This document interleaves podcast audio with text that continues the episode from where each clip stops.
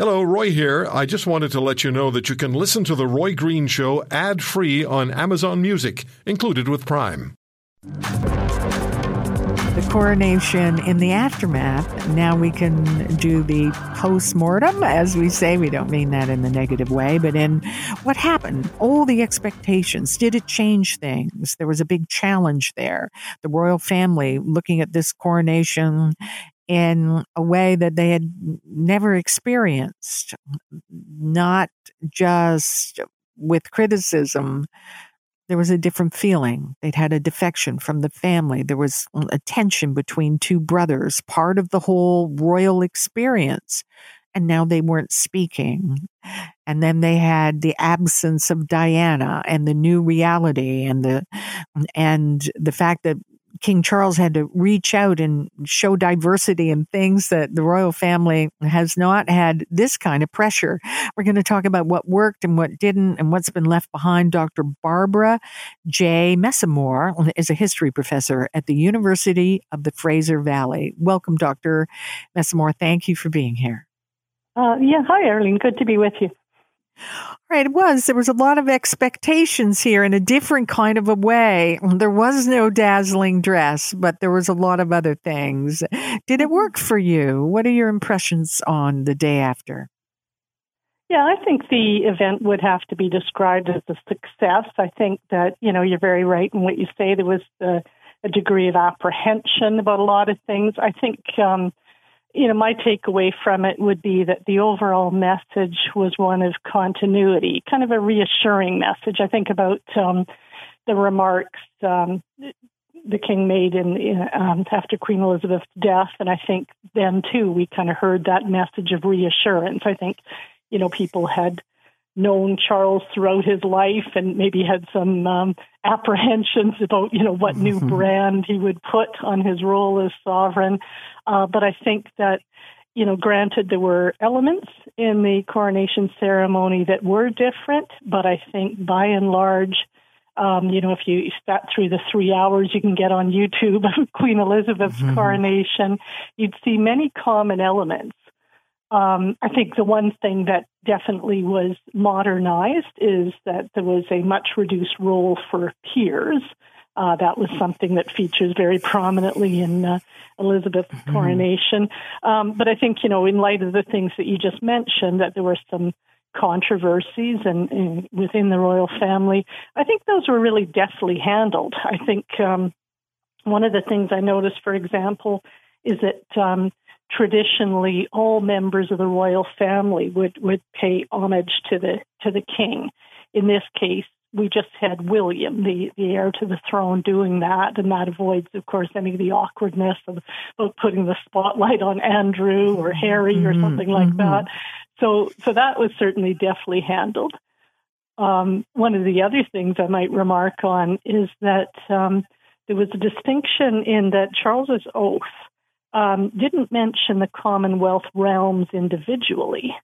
Um, you know, in, in Elizabeth's uh, each um, or not not every realm, but uh, but uh, some of the realms, including Canada, of course, were mentioned individually. And somebody remarked that um, that might be sort of to avoid drawing attention to the fact that there were fewer of, of them.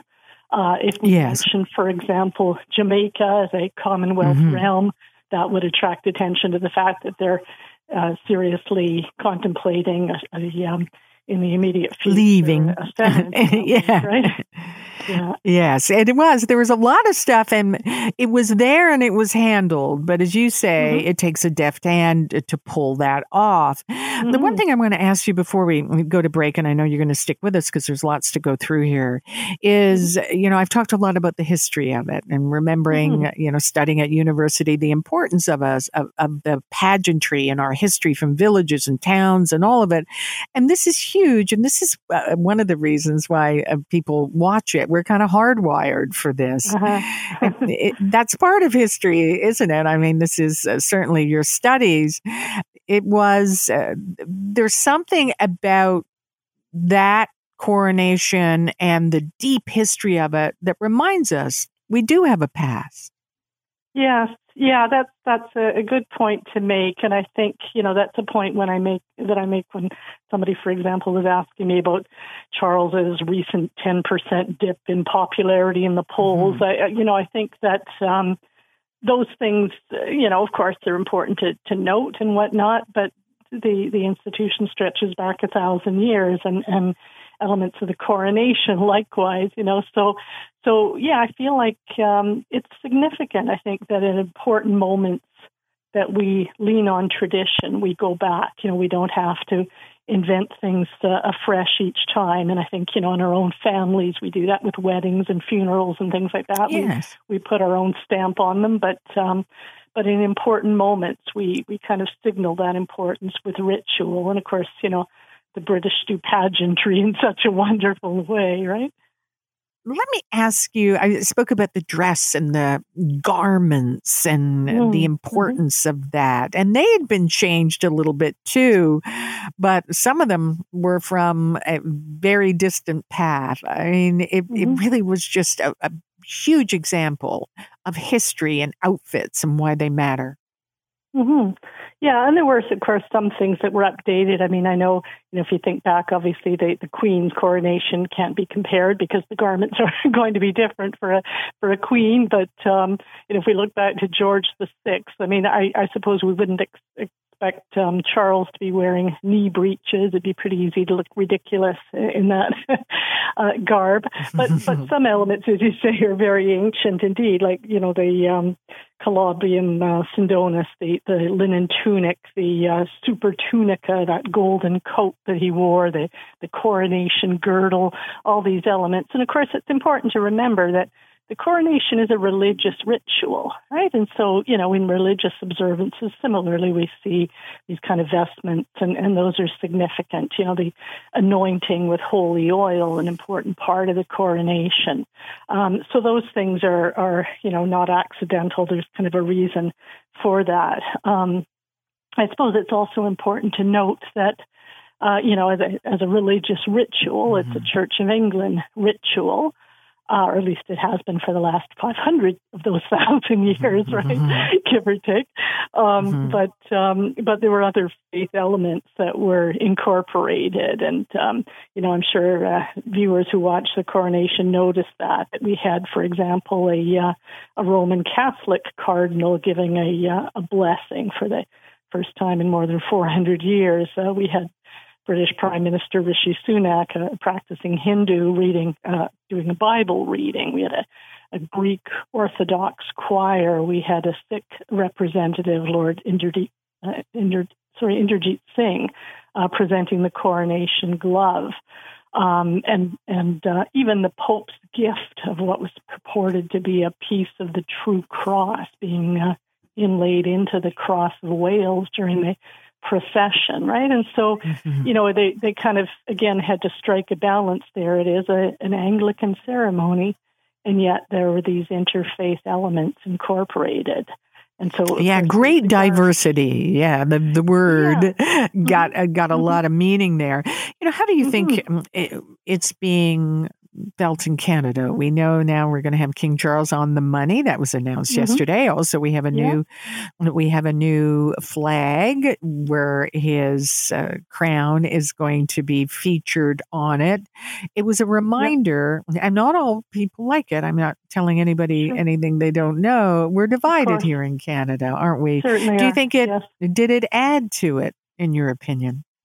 Add to the division you mean or or, or um, maybe brought us together a reminder I does it did yeah. it help or hurt well i think one one thing that i thought was a um, a really important moment was um, the remarks of um, chief perry bellegarde the former chief of the mm-hmm. assembly of first nations and he spoke in very positive terms about the king and about um, the fact that the king is um, their treaty partner right? And and uh, the Indigenous Nations Treaty partner.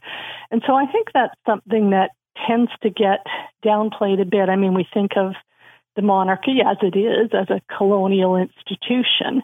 But of course, all our treaties with First Nations are in the name of the crown. And, you know, those aren't merely transactions, right? That's about a relationship.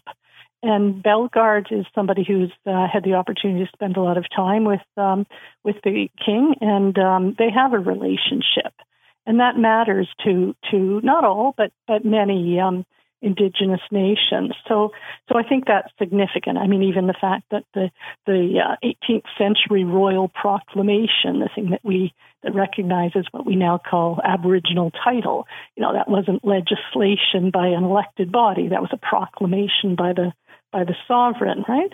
So I think that's a really important Canadian element that we don't want to lose sight of.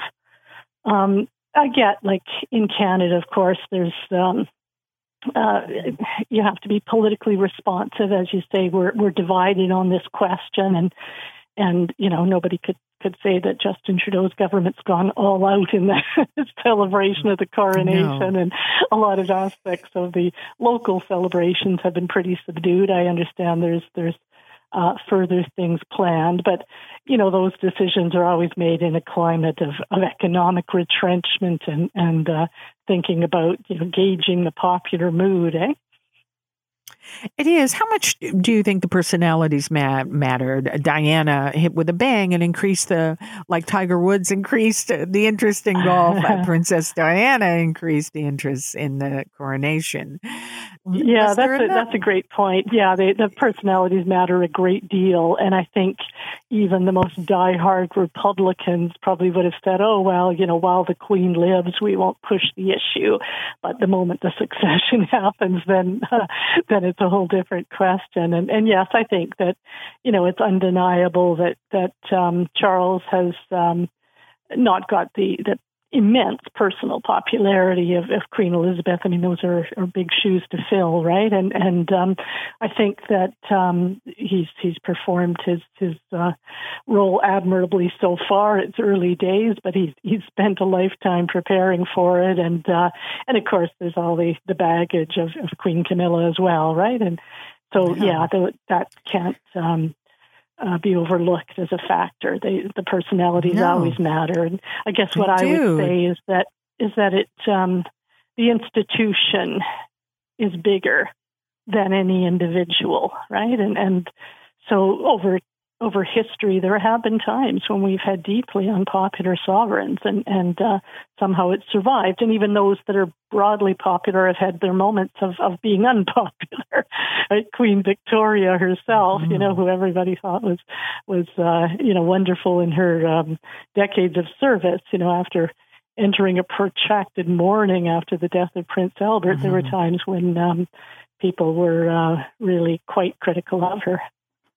Yeah, and, and even even Queen Elizabeth after the death of Diana, having to reverse yes, it and give her a, absolutely so a yep. different kind of a funeral, and that pressure on her. And we we watched mm-hmm. her change, yep. and she was not comfortable with it, and dug in her heels. And how can these wives ruin things? And mm-hmm. how much do you think? I mean, does uh, the Harry and Meghan does it add or distract? Because there we have. I mean, for me. I, I was watching when I watched. I think I was like everyone else. Is he sad? I, I was terribly interested on how he felt. And I wasn't yeah. so sure that I could read it. Maybe you could. Yeah, no, I, I, I certainly have no particular insight into that, but I, you know, I, I, mm. I hmm. think the the way that the palace has handled it, I think, has been right.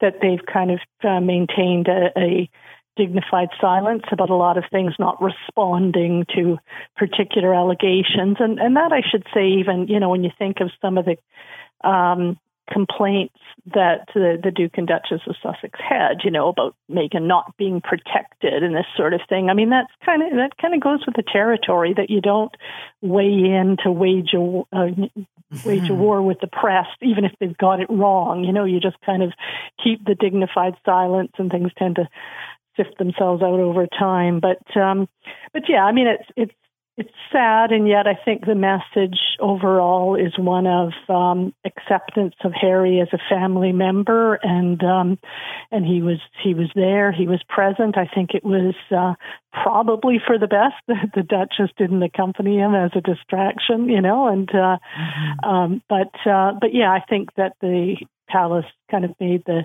the best of a very difficult situation in that by, by keeping the door open to um, to their involvement in this in this way, the presence at the coronation. But of course, we didn't have the personal homage, which you you know might have uh, produced some awkwardness, right? If you want to hear more, subscribe to the Roy Green Show on Apple Podcasts, Google Podcasts, Spotify, Stitcher, or wherever you find your favorites. And if you like what you hear, leave us a review and tell a friend. I'm Roy Green. Have a great weekend.